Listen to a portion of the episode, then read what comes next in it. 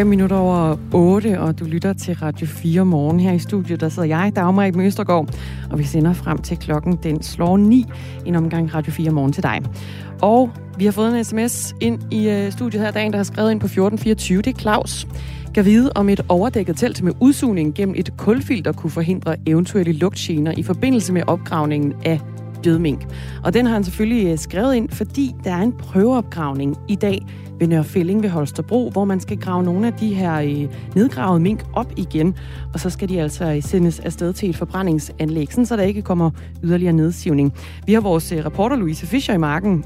Hun har taget til Nørrefælling for at følge de her første opgravninger af minkene. Og det hun altså melder, det er, at der er ikke nogen lugt hun står og sniffer derude, men kan altså ikke lugte noget som helst, selvom hun er ganske tæt på de her øh, minkgrav. Så lige pt. ser det altså ud som om, at det her øh, telt med en udsugning ikke er en, øh, en absolut nødvendighed. Du er selvfølgelig også velkommen til at byde ind på sms'en her til Radio 4 morgen. Den hedder 1424. Du starter med R4, et mellemrum, og så din besked. De her mink, de skal jo så brændes i et forbrændingsanlæg, og det foregår i første omgang i øh, Lisbjerg, nord for Aarhus, hvor det skal øh, og hvordan det skal foregå, de her, de her afbrændinger, og hvordan undgår man potentielle lugtgener for, øh, for naboerne ved afbrændingerne. Det skal vi tale med direktøren for Affald Varme Aarhus om, om lidt. Vi skal også snakke pokalfinale, fordi i aften der skal Sønderjyske og Randers FC spille pokalfinale i fodbold. Traditionen tro, så er det en øh, festdag med 10.000 vis af fans på stadion og store armbevægelser. Men i år, der må man altså øh, nøjes med det sidste de store armbevægelser, når Randers FC og Sønderjyske møder hinanden. Vi taler med Rasmus Bøtkjær Thomsen, der er formand for Sønderjyske Fodbold Support, og Dennis Litsch, der er Randers, fans, Randers fan klokken øh, cirka 20 minutter over 8. Vi skal også snakke om restauranter, fordi nu har de været åbne i øh, cirka tre uger. Og i de her tre uger, der har anmeldere og besøgende jo igen kunne uddele stjerner og hjerter og give jo positive og eller negative ord med på vejen til de danske restauranter rundt omkring i landet. Og en af de professionelle anmeldere, det er Helle Brønum Carlsen, og hende skal vi tale med kl. 8.34 øh, på den anden side af et nyhedsoverblik med Thomas Sand, der kommer ind halv ni. For øh, det har altså en stor betydning for restauranterne, hvilke kommentarer og ratings de får med på vejen. Vi sætter i fokus den her morgen på anmelderens magt. Og øh, ja, det er jo spændende, hvad man egentlig kan, øh, hvad man har af indflydelse. Man kan jo også selv anmelde restauranter, men ordlyden er lige nu, at øh, det egentlig er de professionelle anmeldere, ifølge dem, vi har talt med i hvert fald, som har øh, den største magt. Vi taler altså med en af dem her om øh, ikke så forfærdelig længe. Klokken den er 8 minutter over 8. Godmorgen til dig. Om få timer. De første mink er faktisk allerede blevet gravet op. Det kom ind øh, i nat. Det var kvart over fire. Jeg skulle lige til at sige, at det var om få timer, de første døde mink blev gravet op. Men det er altså øh, ikke helt rigtigt. Det var i nat, de første mink blev taget op af den her prøveopgravning ved Nørfælling syd for Holstebro. Og i morgen aften burde de så ankomme det første læs af de her døde mink til forbrændingsanlægget i Lisbjerg nord for øh, Aarhus. Og det er øh, det her forbrændingsanlæg, det er et af de 13, der altså øh, skal modtage de døde mink fra slutningen af maj måned her og så til midten af juli måned. På forbrændingsanlægget i øh, Lisbjerg, der er man klar til øh, prøveafbrændingen af 30 tons mink, som man altså forventer vil ankomme i morgen efter lukketid. Godmorgen, Bjarne Munk Jensen. Godmorgen. Administrerende direktør i øh, Affald Varme Aarhus. Hvad bliver den største udfordring for jer i forhold til den her afbrænding af de døde mink? Jamen, vi håber selvfølgelig ikke, at det er en kæmpe udfordring. Altså, det vi er mest spændt på, det er sådan to ting. Det er lugter det, og derfor er jeg rigtig glad ved at høre, at jeres rapporter ude i marken ikke kan sniffe noget. Øh, og punkt to, hvad er det for en konsistens, det kommer med? Altså sådan, vi kan virkelig håndtere det med de krabbe, der er inde i et forbrændingsanlæg. Hvad, har, I, har I noget som helst, har I brændt noget tidligere, som minder om, øh, om 30 tons døde mink? Tons døde mink? Nej, altså det er sådan, vi øh, var også med i første runde, hvor vi, øh, hvor vi brændte nogle af de mink, øh, der blev gasset øh, lige fra starten af. Og på det tidspunkt gav det ikke nogen problemer. Og så kan man sige, at øh, minkene minder jo nok lidt om, øh, når en fryser går i stykker. Øh, forstå på den måde, man står om sommeren, og så strømmen er gået fra den.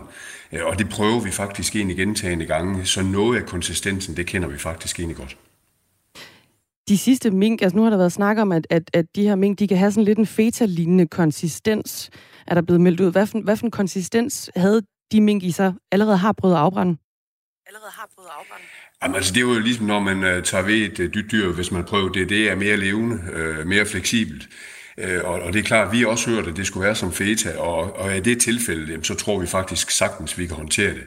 Det vi i virkeligheden gør, det er, at vi, vi tager noget uh, tørt, brandbart øh, træ, øh, som vi får fra en af vores leverandører, der normalt kommer med det, noget af det der er frasorteret, ligger det i virkeligheden i en rende. Mængdene kommer over, øh, kommer ind øh, i siloen lige over det, Øh, vi tager fat i, i det med det samme og lægger det over i vores forbrændingssilo. Og derved tror vi faktisk egentlig på, at vi både kan håndtere det, og vi ikke generer vores naboer.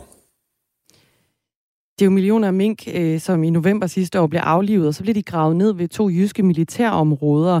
I, øh, og nedgravningen vagte, kan vi sige, ganske stor modstand, modstand i, i nærområderne, fordi man altså frygtede, at det kunne forurene grundvandet. Og det var regeringens beslutning øh, af frygt for, at mutationen altså kunne øh, være en trussel mod den kommende vaccine, at alle mængdene de blev, øh, de blev aflivet. Bjarne Munk Jensen, administrerende direktør i Affald Varme Aarhus, I modtager i morgen øh, en, en god position døde mink, må man sige. Hvad er det for nogle forberedelser, der ligger forud for det her? Nu nævner du blandt andet, I modtager noget, noget træ. Er der andet, man skal sørge for, når man skal brænde død mink? Ja, altså det vi sådan rent praktisk gør, det er, at vi lukker alle de porte, der normalt står åbne, når vi har åbent. Øh, så burde en port åbent. Lastbilen kører ind, læser dem af, vi lukker ned med det samme. Øh, og det man har i, i sådan en forbrændingssilo, det har man faktisk undertryk man suger luft øh, fra siloen på samme måde, som hvis man har en brændeovn eller en pej, så ved man, at der skal rigtig meget luft til. Det skal der faktisk også til forbrændingsovnen. Øh, derfor suger vi den dårlige lugt, hvis der måtte være en fra en silo ind i ovnene. Og derfor har vi sådan en relativ øh, ro i maven, øh, når mængden de kommer. Øh, som sagt, det vi er mest spændt på, det er konsistensen. Øh, kan vi håndtere den med vores krabbe, men det tror vi på, fordi vi prøver en gang imellem at få noget, der næsten er slamlignende fra nogle af vores leverandører. Det kan vi godt håndtere, så vi tror også på, at det, det kan lade sig gøre. Og øh, vi, jeg vil faktisk rigtig gerne lige øh, byde ud til, til dig, der lytter med derude, fordi bor du tæt på et af de her forbrændingsanlæg, eller måske på minkgravene, så må du altså rigtig gerne lige øh, sende en besked her ind øh, på 1424, starten med R4, et mellemrum, og så din, øh, din besked. Hvad frygter du? Er du nervøs for de her potentielle lugtgener, der kan komme, enten fra ja, forbrændingsanlæggene eller fra, øh, fra minkgravene? Byd ind 1424, start med R4 og, og et mellemrum. Bjarne Munk Jensen, hvad, hvad vil I konkret holde øje med til den her prøveafbrænding af, af, af minkene? Jamen, det er sådan set tre ting. Det er, at den vognmand, der kommer, at han øh, gør det på en ordentlig måde, at der ikke er noget spild for bilen. To, det er, at vi kan håndtere den her lugt inde i vores system, og stå på den måde, det bliver inde hos os selv. Og tre, det er, at vi rent fysisk kan håndtere dem, altså med vores skrabe. Øh, alle tre ting, det er vi vel forberedt på. Øh, vores mandskab har fået en grundig instruktion, øh, og jeg tror bestemt på, at vi kan håndtere det her uden for den normale åbningstid. Og det med uden for normal åbningstid, det er jo helt bevidst for ikke at genere andre, i givet fald, der måtte være problemer med det. Øh, og det gør jo også, at de forbrændingsanlæg, der er 13 alt i alt, håndterer det typisk øh, om natten, sådan at når man åbner næste morgen, jamen, så er der ikke spor af de her mink, der er rengjort, tingene er væk, øh, og håndteret i vores forbrændingsanlæg, og dermed også blevet til varme og el. Og det jeg godt kan love 100%, det er det, der kommer op af skorstenen. Det behøver man ikke være nervøs for. Det kan ikke lugtes, det kan ikke ses, at man brænder min kage. Hvad, hvad, har I forberedt jer på nogen som helst måde på de her potentielle lugtgener, der kan være ved at afbrænde øh, døde mink? Døde mink? Ja, altså det vi jo gør, når vi har nogle specielle situationer, for eksempel også hvis vores anlæg går ned, det er, at vi informerer vores naboer. Det gør vi via de sociale medier, øh, og der er der været nogle enkelte, der er lidt bekymret for, når hvad det, det sker. Men jeg vil også sige, at der er også mange, der har skrevet, jamen det her er jo en samfundsopgave, og det er jeg jo fuldstændig enig i. Det er offentligt har bedt om, at det, det skal løses. Det er vi sammen med 13 andre forbrændingsanlæg valgt at sige ja til at løfte den her samfundsopgave, der er at få den her minksag ud af verden. Jeg tror, alle gerne vil være fri for den, øh, men nu er vi kommet hertil, så må vi også lige få løst det sidste de næste par måneder. Bjarne Munk Jensen, administrerende direktør i Affald Varme. Tak fordi du var øh, med, og det er altså Affald Varme i Aarhus. Fødevareministeriet har sat i alt 150 millioner kroner af til at grave de her døde mink op, for så at, at brænde dem i øh, forbrændingsanlæg landet over. Det er altså 13 forskellige forbrændingsanlæg, som Bjarne Munk Jensen han også øh, sagde her. Nu skal vi tale fodbold, fordi i aften der skal Sønderjyske og Randers FC spille pokalfinale i fodbold. Og derfor så har vi nu Radio 4 sportsjournalist med, Dan Grønbæk. Godmorgen. Godmorgen. Og så har vi altså også en, øh, en direkte linje til en øh, fanbus med sønderjyske fans. Og her der sidder øh, du, Rasmus Bøtkjær Thomsen. Godmorgen. Godmorgen. Du er formand for Sønderjyske Fodboldsupport. Er der god stemning lige nu? Ja, det, det er begyndt at varme stille og roligt op. Ja, det er godt. Hvor langt har I igen til jer i Aarhus? Uh, vi er lige ved at køre fra Haderslev nu her, så der er en god to timers tid. vi vender lige tilbage til dig om, øh, om lidt, Rasmus Bøtkjær Thomsen. Dan Grønbæk, øh, du er med for at sætte en lille smule perspektiv på den her pokalfinale i år. Hvad betyder en pokalfinale for de danske fodboldelskere? Mm. Den betyder en del. altså, øh, det, er jo, det er jo den gode gamle tanke om, øh, om sådan any given Sunday, altså på den rigtige dag med den rigtige portion held, med de rigtige knopper på støvlerne og med det rigtige græs, så kan selv det lille hold øh, altså tage fusen på de store og, og faktisk få en pokal med hjem. Og man kan sige, at vi har jo egentlig fået eksemplificeret betydningen ret godt den seneste tid i den her, øh, den nyligt overståede, men altså også meget nyligt opståede idé om den her Super League. Ja, det gik den her, hurtigt. Øh, europæiske Superliga. Ja, for de allerstørste hold, hvor det kun var dem, der ligesom var, var garanteret adgang. Den udfordrede jo virkelig med et meget fint ord, det der meritokratiske i fodbolden. Altså at alle ligesom inden for x antal sæsoner kan gå fra røven af 4. division til at skulle spille mod Barcelona på kamp nu. Og, og den, den der meritokrati i tingene er jo allerede under pres, og, og det er altså der, hvor pokalturneringen gør noget godt. Det er altså de aller, aller, aller dårligste fodboldhold, det her land har at byde på. De har mulighed for at stille op i pokalturneringen. Og så igennem rigtig mange kampe, altså komme frem til at spille mod hold som øh, Sønderjysk, eller Randers, eller, øh, eller Midtjylland, eller FCK, eller hvad vi har fra, fra Superligaen. Så, så den, den betyder noget. Den betyder også noget for fansene jo. Altså de sidste mange år, der har finalen her faktisk trukket flere tilskuere på stadion, øh, end, end vi ser i Superligaen. Altså, det er jo svært at sammenligne gennemsnittet i en Superliga-kamp. Øh, men, men i den sidste hele sæson, øh, uden corona, som var den, der hed, øh, hed 1920, øh, eller hvad hedder det, 18-19, jamen der, der var der omkring 13.000 i gennemsnit på stadion. Øh, og selv hvis man sammenligner med de største kampe, altså derbyerne mellem Brøndby FCK og titelkampe mellem Midtjylland og FCK, jamen så, så er pokalturneringen altså deroppe omkring med de der par 30.000 fans, der normalt er på stadion, når den bliver spillet ind i parken. Mm. Nu snakker du om, at man kan komme fra røven af fjerde division og så helt op, i, øh, helt op i toppen jo på den ene eller anden måde. Er pokalfinalen det ypperste, de danske fodboldklubber de kan opnå at deltage i, hvis vi nu ser, ser bort fra, kan man sige, europæisk deltagelse? Og det er jo her, der fodbold er simpelthen så dejligt øh, ulogisk og irrationelt, fordi, fordi der er ikke nogen tvivl om, at det er ikke det største, man kan opnå som, som dansk fodboldklub. Det største, man kan opnå som dansk fodboldklub, det er at vinde et, et mesterskab i, i, i ligaen, og dermed må de sidste afgørende finaler, kan man kalde dem, i, øh, i Superligaen også være de største kampe. Men jeg er ret sikker på, at hvis du spørger de gode folk i, øh, dem, i den der bus, der garanteret malet sønne, eller hvad hedder det, lyseblå på indersiden øh, på vej mod Aarhus nu, jamen så vil de sige, at det her det er det største lige nu. Altså fordi en, for en sæson som Sønder Sønderjysk har haft, hvor de ligger i, i, øh, i hvert fald den nederste halvdel af Superligaen og, og har kæmpet lidt med tingene, særligt i foråret, jamen der er det her jo chancen for, at der altså står en pokal i slutningen af turneringen, og, i, og vi kan tage alt det andet væk fra fodbold. Men i sidste ende, så handler det jo altså om metal, og, øh, og, og det er altså det, der er det helt store. Randers, der jo også ligger lidt ligegyldigt, men alligevel flot, øh, at de er med i oprykningsspillet, jamen de vil jo også sætte alt ind på den her kamp. Altså det kan lige pludselig være sæsonen, hvor man vandt pokalturneringen, i stedet for det var sæsonen, hvor man blev nummer, nummer 5 i Superligaen, selvom det jo egentlig også er flot. Og traditionen tro, så er pokalfinalen en øh, festdag for fodboldelskere, og der er altså også en bus på vej til Aarhus med øh, sønderjyske fans. Og måske øh, er det især for dem, det er en, en, en festdag, det her. Øh, det er med solskin, fadbamser og 25-30.000 fans i, øh, i for eksempel parken i, øh, i København. Men det har corona vel sat en stopper for i år, Dan Grønbæk? Jamen det sjove er jo faktisk, at hvis Sønderjyske vinder i dag, så har de vundet pokalturneringen to år i træk. Og, og til sammen har der på de to finaler, de har spillet, altså sidste år i Esbjerg på Esbjerg Stadion, og så i år på, på Aarhus Stadion, jamen der har der kun været en tredjedel af, hvad der normalt er til én pokalfinale i parken. Altså der, der må komme lige godt og vel 8.300 ind på Sværs Park i, i Aarhus i dag. Og sidste år måtte der være godt og vel 1700 mennesker på, på Esbjerg Stadion. Så det er jo ingenting i forhold til, at de store øh, traditionelle finaler, vi har haft i, i Idrætsparken, eller i parken, som vi har heddet øh, de sidste øh, mange år, siden 90, jamen der plejer der jo at være, øh, øh, de senere år, siden 2016 har der været over 30.000 hvert eneste år. Så, øh, så det er en, noget markant andet tal, og en lidt anden kulisse, vi ser i, i år, selvom de sikkert godt kan larme sønderhyderne og, og randrusianerne. Ja, det er sikkert på. Det hører vi lige om lidt, når vi vender tilbage til, til fanbussen. Og som du nævnte, så vandt Sønderjysk altså sidste år og det var for første gang i, øh, i klubbens øh, historie, de vandt den her pokalfinale.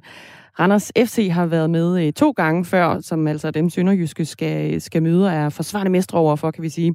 Øh, og de har vundet en enkelt gang, Randers FC, og det gjorde de tilbage i 2006.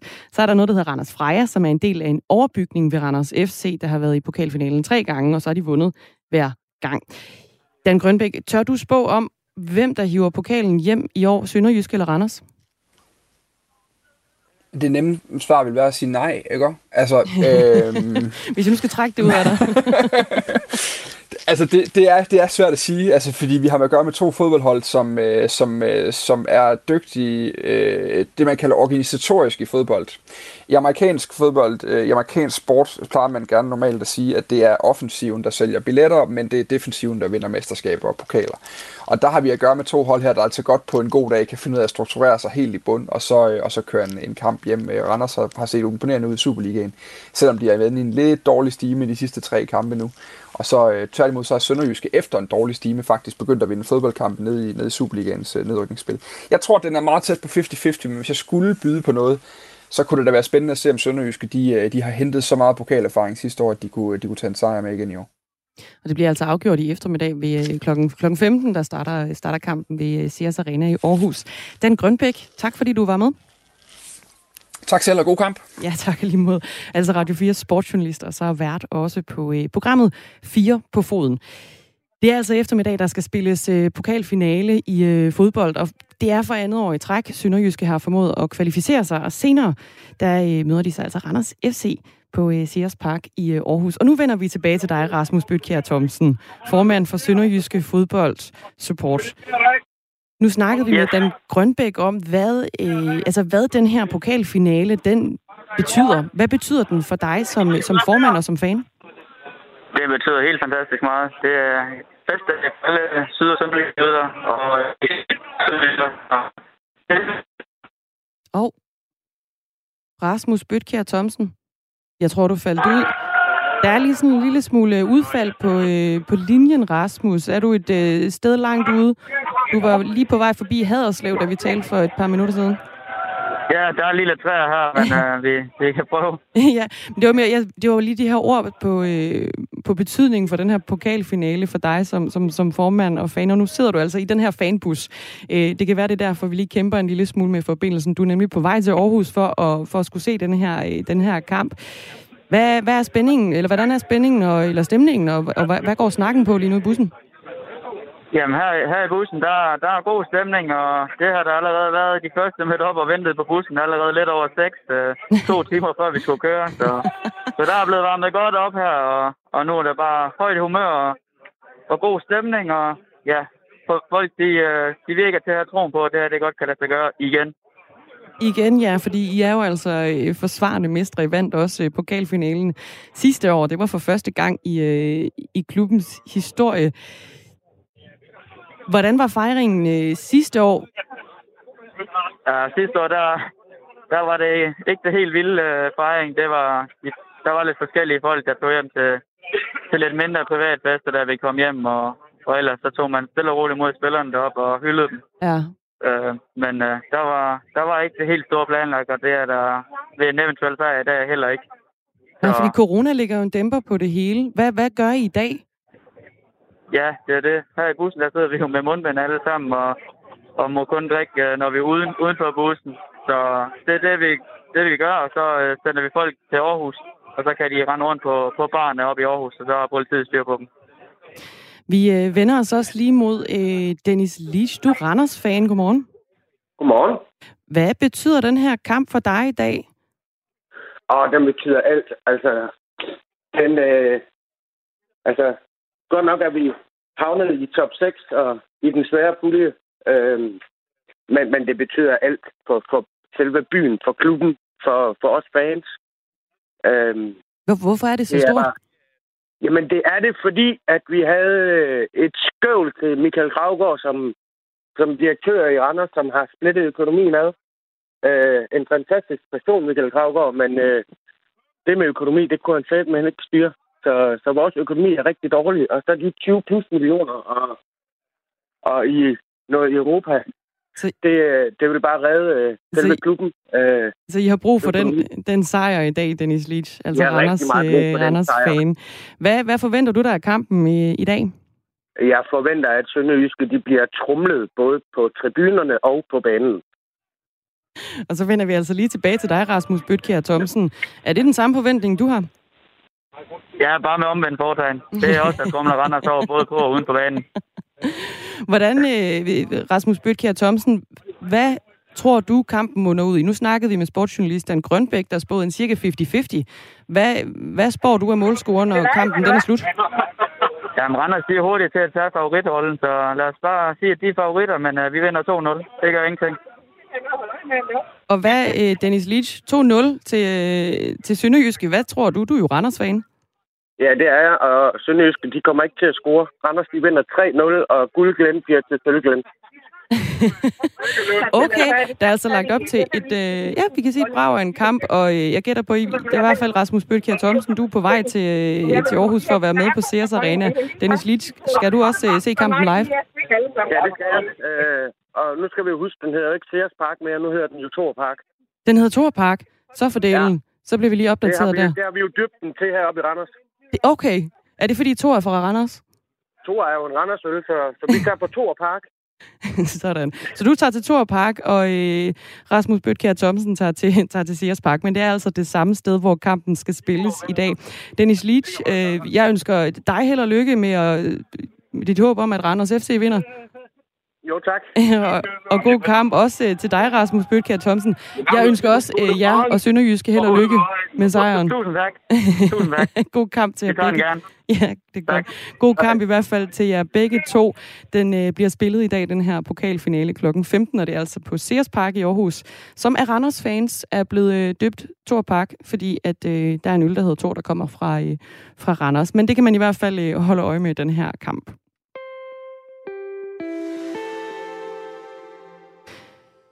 I dag der tager man de første skridt øh, og graver de døde mink op af jorden i Midt- og Vestjylland. Og vi har altså vores reporter Louise Fischer med ved minkgraven, og hende skal vi høre fra igen lidt senere på morgen. Det er cirka klokken øh, 10 minutter i 9, vi vender tilbage til hende. Og imens de her døde mink de bliver kørt øh, til forbrænding, så er der altså stadig nogle minkavlere, der håber på at kunne kickstarte erhvervet igen på et tidspunkt. I gruppen Danske Mink, der håber man nemlig på, at man kan genskabe en øh, dansk minkproduktion i en eller anden form. Det er øh, Louise Simonsen, der er initiativtager til gruppen Danske Mink. Det har jeg egentlig gjort, fordi jeg synes, at øh, Danske Mink var øh, kronjuvelen af dansk landbrug, og jeg synes, der er rigtig, rigtig meget, der vil risikere at gå spildt, og det vil være ærgerligt, når nu vi er øh, verdens bedste på området, ikke at udnytte det. I starten der var der omkring 100 interesserede i den her forening som Louise Simonsen dannede for at få politikerne i tale. Fordi det er jo altså også en politisk betændt situation, den her, hvor man har lukket et erhverv ned. Men da det politiske udspil til øh, minkerstatninger kom, så var der altså også mange, der tog pengene og sagde tak. Så i dag der har øh, foreningen omkring 50 medlemmer.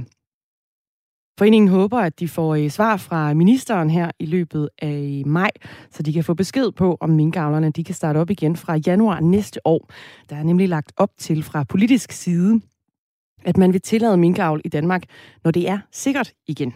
Jeg vil ikke mene, at det er realistisk at genstarte samme produktion, som der var der før, men det er heller mål, øh, og det er heller ikke de avler, som jeg taler med, øh, mål, at de skulle op på 1100 avler igen. Og jeg vil sige, at det er realistisk i den form af, at folk har øh, stadigvæk deres know-how og modet og økonomien, så er det jo realistisk. Sådan lød det altså fra øh, Louise Simonsen, der er initiativtager til gruppen med Danske Mink, som håber på, at minkerværet kan, kan komme på sporet igen. Og vi vender altså tilbage til vores reporter Louise Fischer cirka 10 minutter i ni, for at høre, hvordan det går med, med opgravningen af de her mink.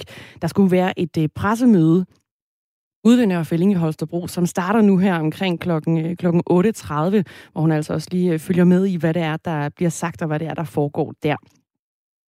Vi skal også øh, snakke videre om øh, madanmelderens magt. Vi har en øh, madanmelder med. Det er Helle Brønum Carlsen, som øh, skal være med til lige at sætte et, et, et par ord på den her magt, om hun egentlig er sin magt bevidst. Klokken den er blevet halv ni, og nu giver jeg stafetten videre til Thomas Sand. Han har et nyhedsoverblik klar.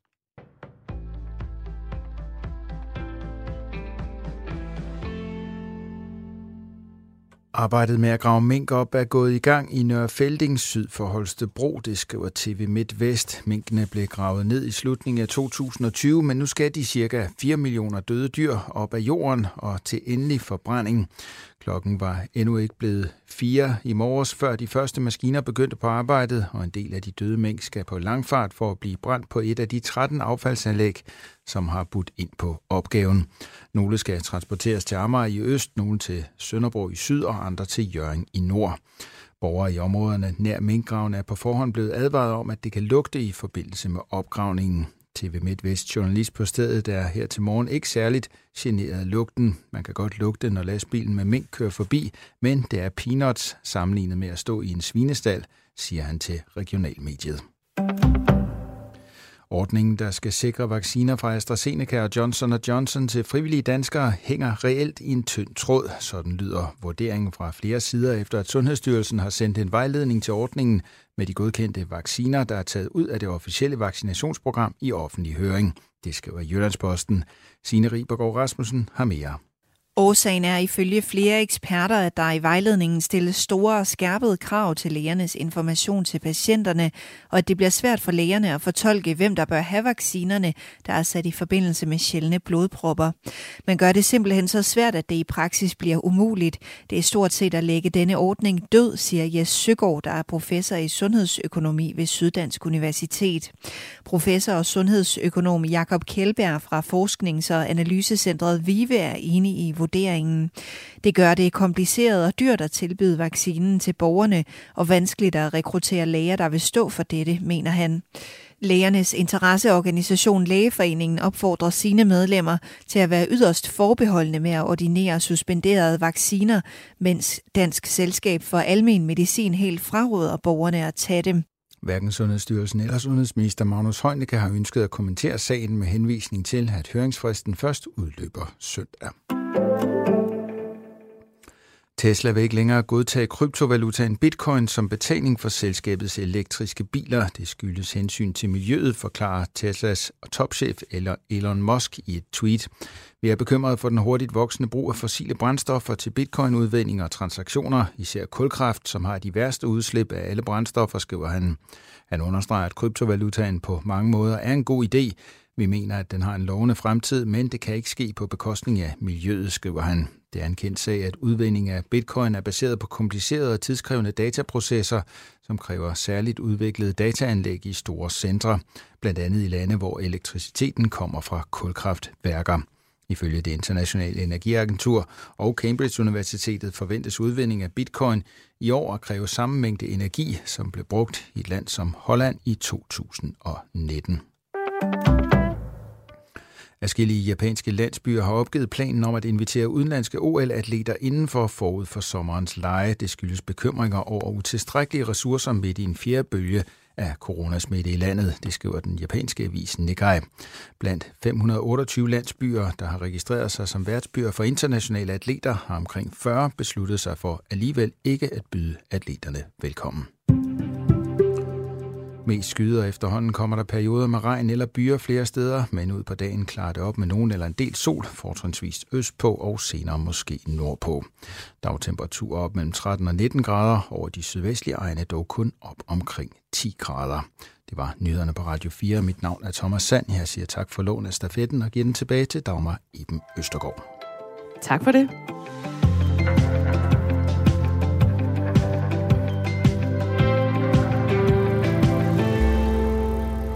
Og det er jo på en øh, dag, vi kalder Kristi Himmelfart her i øh, Danmark, en hellig dag. Og øh, det kan også være en oplagt anledning til at gå ud og spise på restaurant. Måske du gjorde det i går, måske står aftenen i aften på netop det. Men hvad er det, du lader dig guide af, når du vælger dit spisested? Går du på internettet og øh, graver brugeranmeldelser frem, eller læser du måske, hvor mange stjerner anmelderne de giver en restaurant og vælger ud fra det? I tre uger har du i hvert fald haft øh, grund til at kigge efter restauranter og deres anmeldelser, hvis du godt kan lide at gå ud og spise. Fordi det er nemlig tre uger siden, restauranterne fik lov at åbne igen. Og derfor så har madanmelder altså også i tre uger kunne gøre deres uanmeldte ankomst rundt omkring på øh, landets restauranter. En af dem, der har haft travlt med at komme ud og anmelde, det er dig, Helle Brønum Carlsen. Godmorgen. Godmorgen. madanmelder på White Guide, som er Nordens mm. førende restaurantguide. Restauranterne de har jo haft et, øh, et presset år med, med nedlukninger, og vi hørte her tidligere på morgenen Anthony Akonis, der er kreativ direktør i reklamebyrået Fireball, som har beskæftiget sig meget med mad og trends og, og forbruger også, fortælle, hvor vigtigt en god anmeldelse er i de her tider. Og vi starter lige med at høre et, øh, et lille pip fra ham. I en verden, hvor at, at du ved, bruger demokratiet og, og brugerbedømmelse jo, jo på mange måder har taget over for eksperterne, så står restauranterne og restaurantanmeldelsen stadig for mig som værende sådan, øh, det, det, altså, så exceptionelt afgørende i for, øh, altså for, øh, for vores vurdering og for vores tiltrækning af en restaurant. Helle Brøndum Carlsen, madanmelder på White Guide. Er det også den her oplevelse, du får, når du tager rundt og anmelder, at restauranterne de lige nu har rigtig meget brug for en god anmeldelse ovenpå et øh, noget presset år, kan vi sige? Selvfølgelig har de det. Det har de jo egentlig altid. Man kan sige, at det er sådan en, en, en dobbelthed lige nu, fordi alle folk vil gerne ud og spise, så der er dejligt stoppende fyldt på alle restauranterne, eller på mange af restauranterne.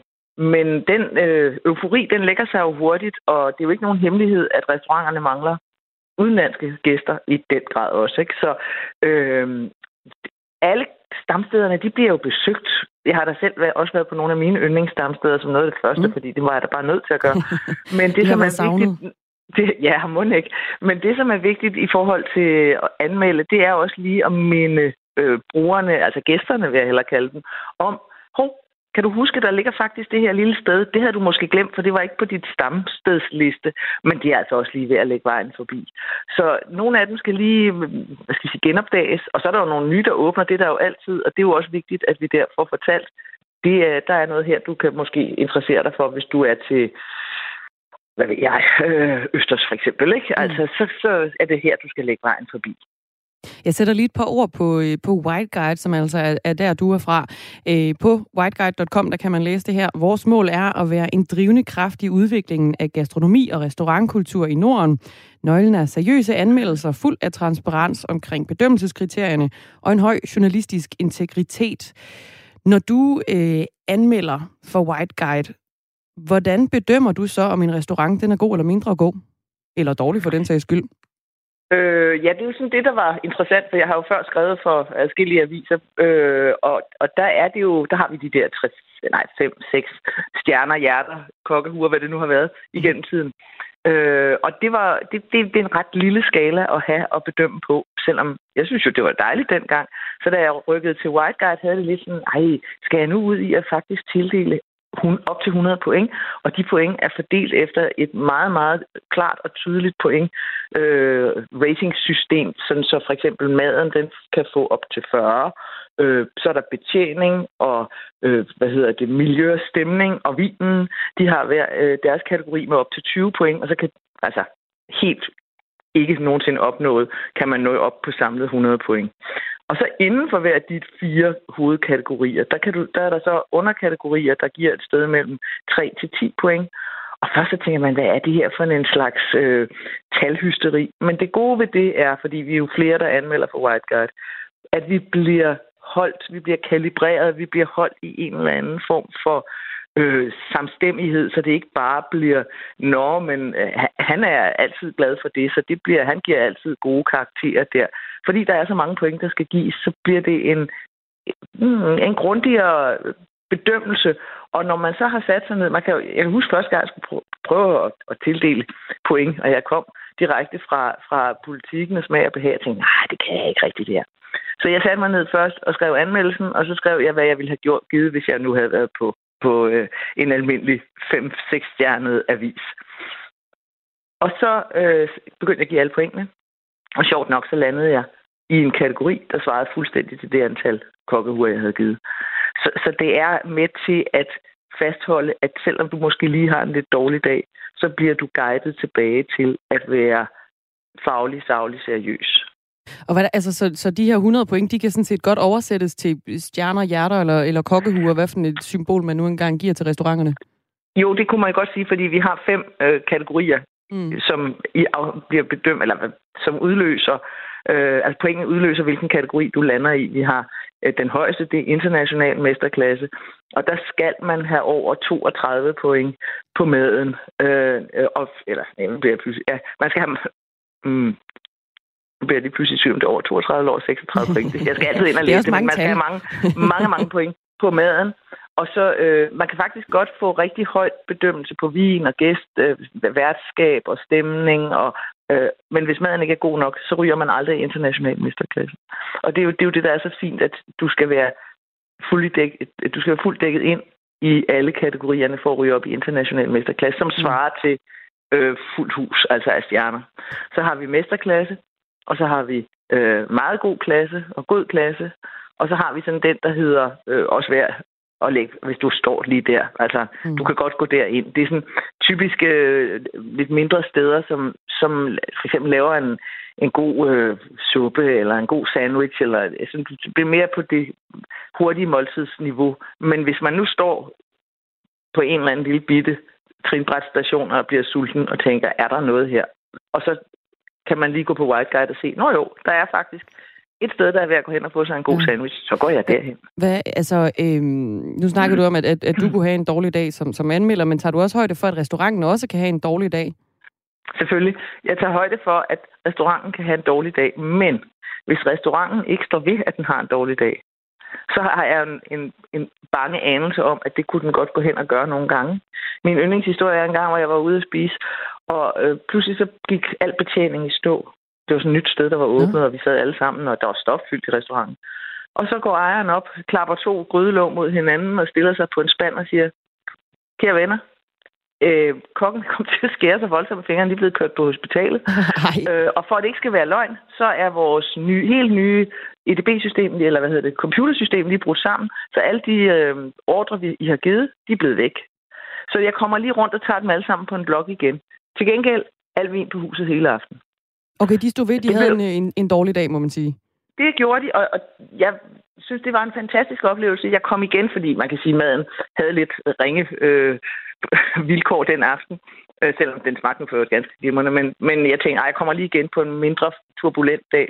Men tog selve historien med i anmeldelsen og sagde, det er sådan, man står ved, at noget gik galt. Og så bliver sorg til glæde vendt.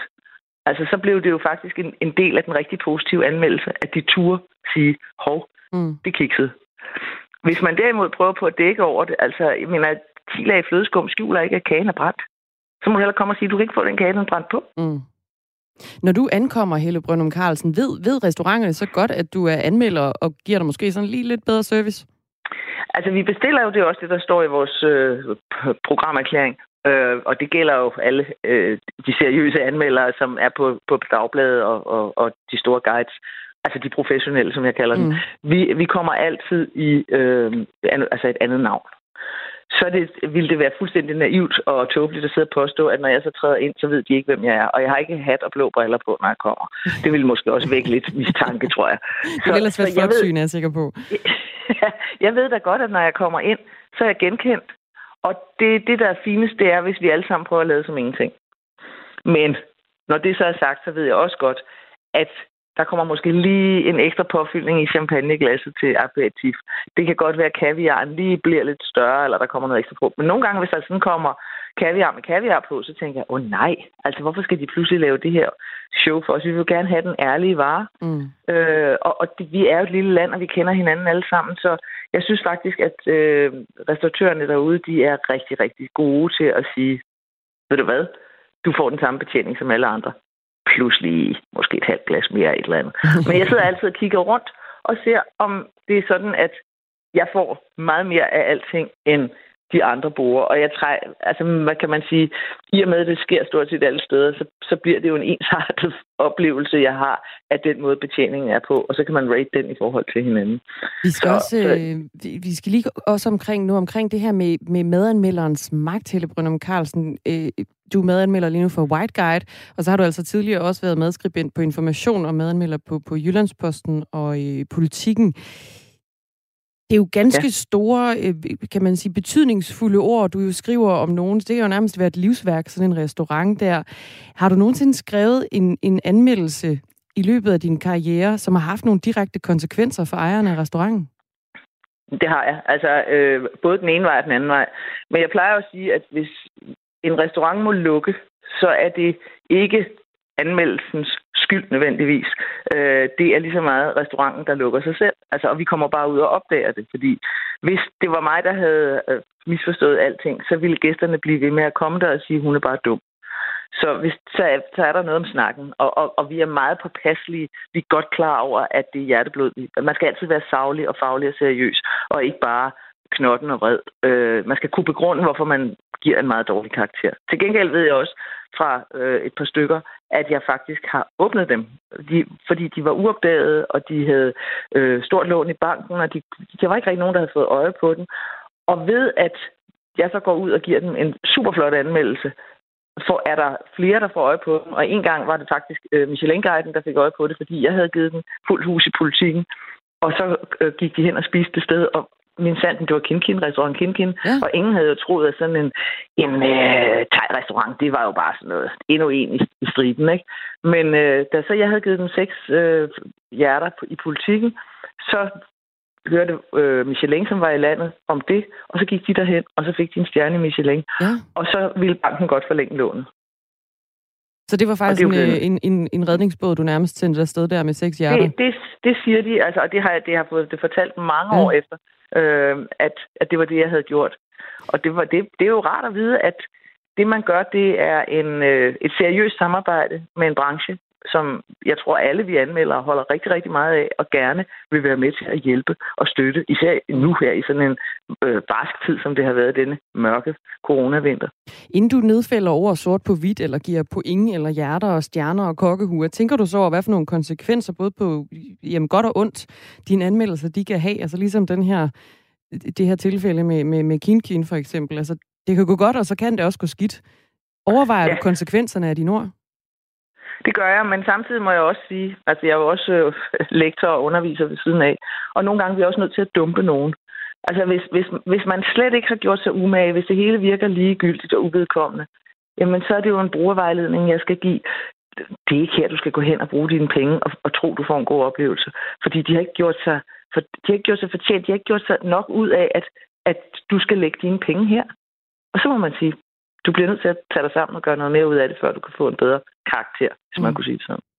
Anthony Akonis, han, øh, ham vi snakkede, vi hørte et pip øh, med her lige øh, i indledningen til interviewet. Han er jo kreativ direktør i et reklamebureau, der hedder Fireball, og han har altså beskæftiget sig meget med, med mad og, og trends og forbrugere. Han snakkede også øh, noget om, da jeg snakkede med ham tidligere i morges, om hvordan egentlig, at kan man sige, gæsternes anmeldelser ikke har en lige så stor betydning jo som den professionelle madanmelders øh, ord. Kan du mærke den her magt, øh, du har, når du sætter dig ned for at spise på en af landets restauranter? Ja, vi troede på et tidspunkt, at bloggerne kom og tog det over det hele fra os. Det gjorde de ikke. Og det er netop fordi forskellen er professionalismen. Jeg har en uddannelse inden for mad og gastronomi, og jeg har øh, arbejdet med det. Jeg har været anmelder i 35 år. Den erfaringstyngde og den faglighed og saglighed, jeg har med mig i rygsækken, gør jo, at ja, jeg har en, en større vægt i de ord, jeg skriver, end en, der sidder og siger, at jeg synes, det smagte rigtig godt, fordi jeg godt kunne lide det. Mm. Helle Brøndum Carlsen, skal du øh, ud og anmelde i aften? Nej, i aften skal min mave holde fri. Så ønsker jeg dig en, øh, en rigtig god fridag, Helle Brøndum Carlsen. Tak, fordi du tak var med. Tak skal du have. Ja, velbekomme. Madanmelder på White Guide, som altså er øh, en af Nordens øh, førende restaurantguides om øh, ja, medanmelderens magt, og hun er jo øh, åbenlyst øh, ganske bevidst om den her magt, hun, øh, hun kan have, når hun, når hun anmelder. Der kommer nogle sms'er ind på, øh, på den her snak, vi har her til morgen om, om anmelderens magt. Der er en, der skriver, godmorgen. Angående restauranter, heller en god flaske vin og buffet til 200 kroner, en myre og mos til øh, 2.000 kroner. Nej tak til snobberestauranter, skriver Paul B.G. ind med nogle venlige hilsner. Det har han gjort til 1424. Du kan gøre det samme. Du starter din øh, besked med R4 mellemrum, og så din besked. Der er også en kok, der har skrevet ind. Han hedder Jan. Jeg er uddannet kok, og jeg går kun på sushi-restaurant. Alt andet bliver jeg skuffet over. Måske Jan, han er sushi-kok. Jeg ved det ikke. Det er der simpelthen det er der ikke nogen, øh, nogen meldinger om. Netop nu, der er øh, Fødevarestyrelsen ved at opgrave nogle af de 13.000 ton mink, der ligger begravet i øh, Nørrefælling ved Holstebro arbejdet det forventes at tage adskillige måneder, og Louise Fischer, du er Radio 4's udsendte reporter i Nørre Fælling her til morgen, hvor du har altså har stået ved siden af de her øh, opgravninger. Hvordan er opgravningen forløbet indtil nu? Jeg synes egentlig, det er forløbet sådan forholdsvis okay. Der har været fem lastbiler, som er kørt ud af området, som har været fyldt med mink. Vi har lige set den sjette lastbil køre afsted.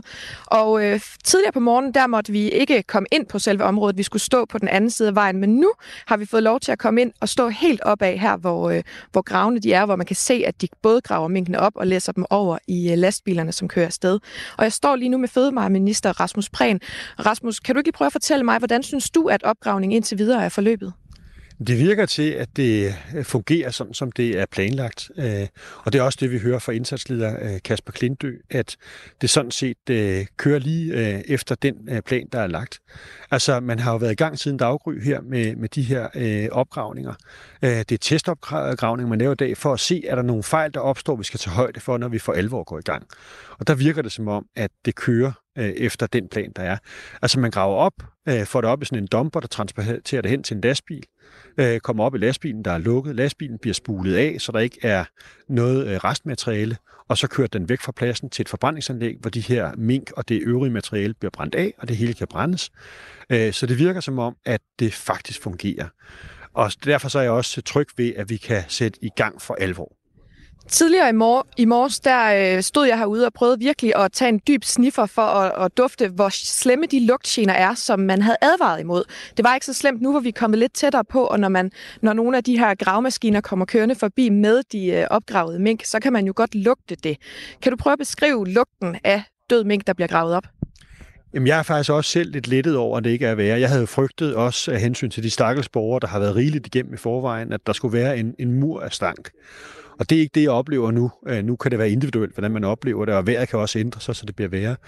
Men jeg oplever, at der kun i forbindelse med, at der kører lidt forbi, at der er snærten af noget. Og det er jo øh, sådan en stallugt, eller toiletlugt, eller altså noget i den stil. Øh, og det er jo ikke særlig rart. Øh, men heldigvis ikke så voldsomt, som jeg havde frygtet, men jeg kan selvfølgelig ikke garantere, at der ikke vil være dage, hvor det er værre, og det kan jeg selvfølgelig kun øh, beklage.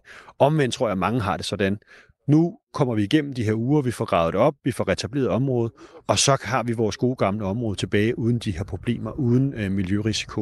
Og der tror jeg, at folk de kan godt leve med, at der så er øh, lidt lugt i nogle uger. Og grunden til, at vi står her i dag, er jo, at det er en prøveopgravning, inden den reelle opgravning egentlig går i gang, som kommer til at forløbe over to måneder her ved Nørrefælling, cirka. Øh, Hvordan kan I tage højde for, at noget i hele processen med at grave de her mink op, ikke forløber, som I først har antaget, med både opgravning, køren til forbrændingsanlæggene og så få dem forbrændt? Det er jo en ukendt opgave. Det er en, en fuldstændig ukendt opgave, øh, og på en eller anden måde også heldigvis, for det, det er ikke noget, man gør hele tiden det her. Øh, det skal man heller ikke. Jeg håber ikke, det gentager sig. Men vi har prøvet at tilrettelægge det på en måde, hvor vi har lavet den her testopgravning i dag, netop for at se, Øh, hvad opstår der af problemer? Øh, er der noget, vi kan tage højde for? Er der noget, vi skal justere? Og der er jeg glad for at høre indsatsleder Kasper Klindø sige i dag, det virker faktisk som om den plan, vi har lagt, at den fungerer, så vi kan godt køre det op i øh, stor skala. Men har I en plan B, hvis det ikke fungerer?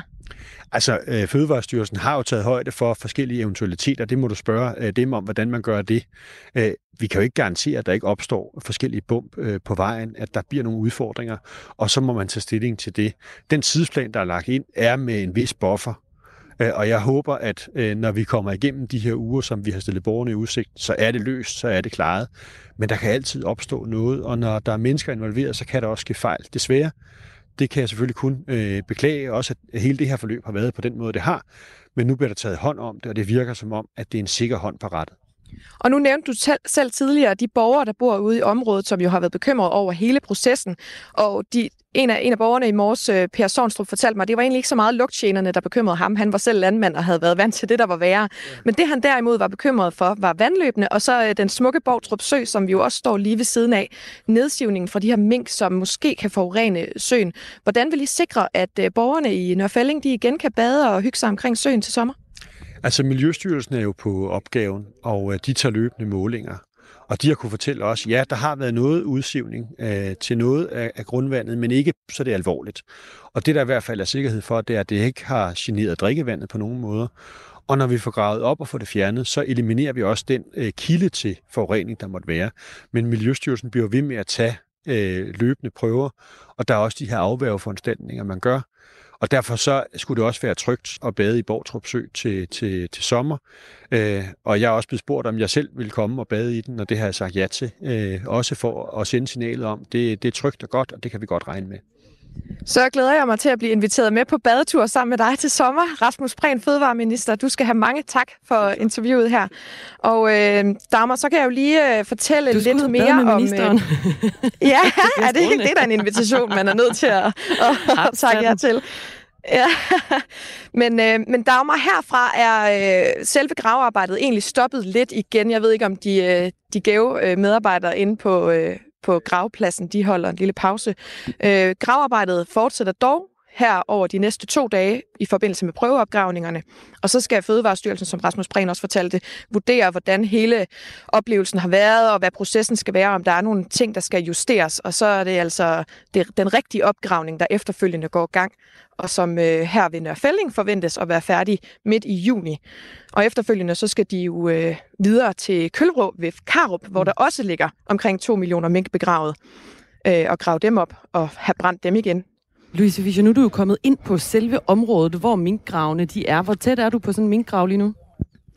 Jeg står omkring 70-100 meter derfra. Der er stadigvæk okay. sådan meget afspærret, og ja. der var også meget forvirring omkring, vi var jo blevet lovet, dengang vi blev inviteret ud øh, af fødevareministeren, blevet lovet, at vi måtte komme helt ind og nærmest kigge ned i en grav, men, øh, men det må vi altså ikke alligevel. Så, så, nu... så har du set nogle af de mink der overhovedet?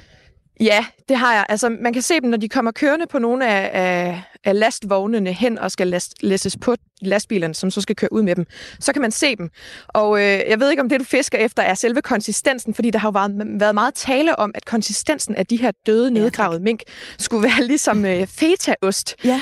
Øh, og jeg vil sige, det, jeg har set indtil videre, det ligner altså stadigvæk minkdyr, øh, og som øh, Fødevarestyrelsen også beskrev, da, da der var spørgerunde, mm. det var, at man, altså, man kan både se hoveder og haler og, og fødder på de her mink.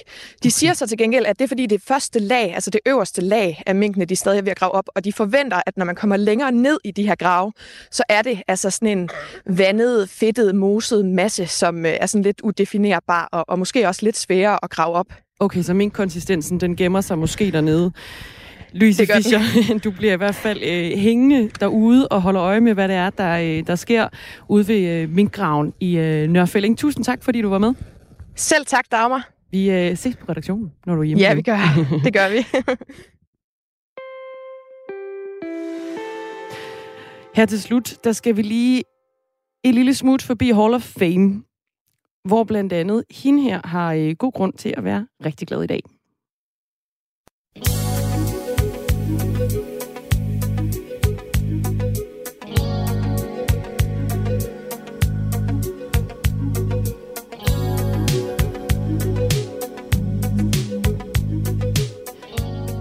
Der er sådan lidt et langt indløb på den her sang, men øh, hvis du ikke kan høre det indtil videre, så er det Tina Turner. That it's only the thrill of boy meeting girl og Tina Turner, hun øh, synger her What's Love Got To Do With It fra 1984. Og sangeren Tina Turner, rapperen Jay-Z og bandet Foo Fighters, de er altså blandt det her års nye navne i USA's Rock and Roll Hall of Fame. What's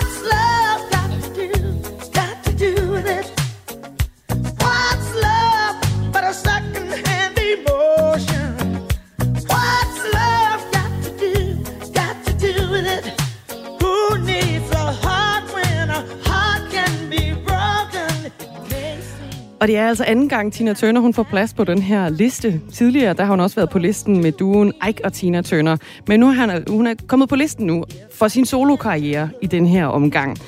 Det samme det gør sig gældende for Dave Grohl fra Foo Fighters. Han er tidligere blevet optaget som en del af bandet Nirvana. Og alle er udvalgt på baggrund af afstemninger blandt over 1200 kunstnere, historikere og medlemmer af musikindustrien. Og de nye medlemmer her, de bliver altså optaget ved en ceremoni den 30. oktober i Cleveland, Ohio, hvor Hall of Fame ligger.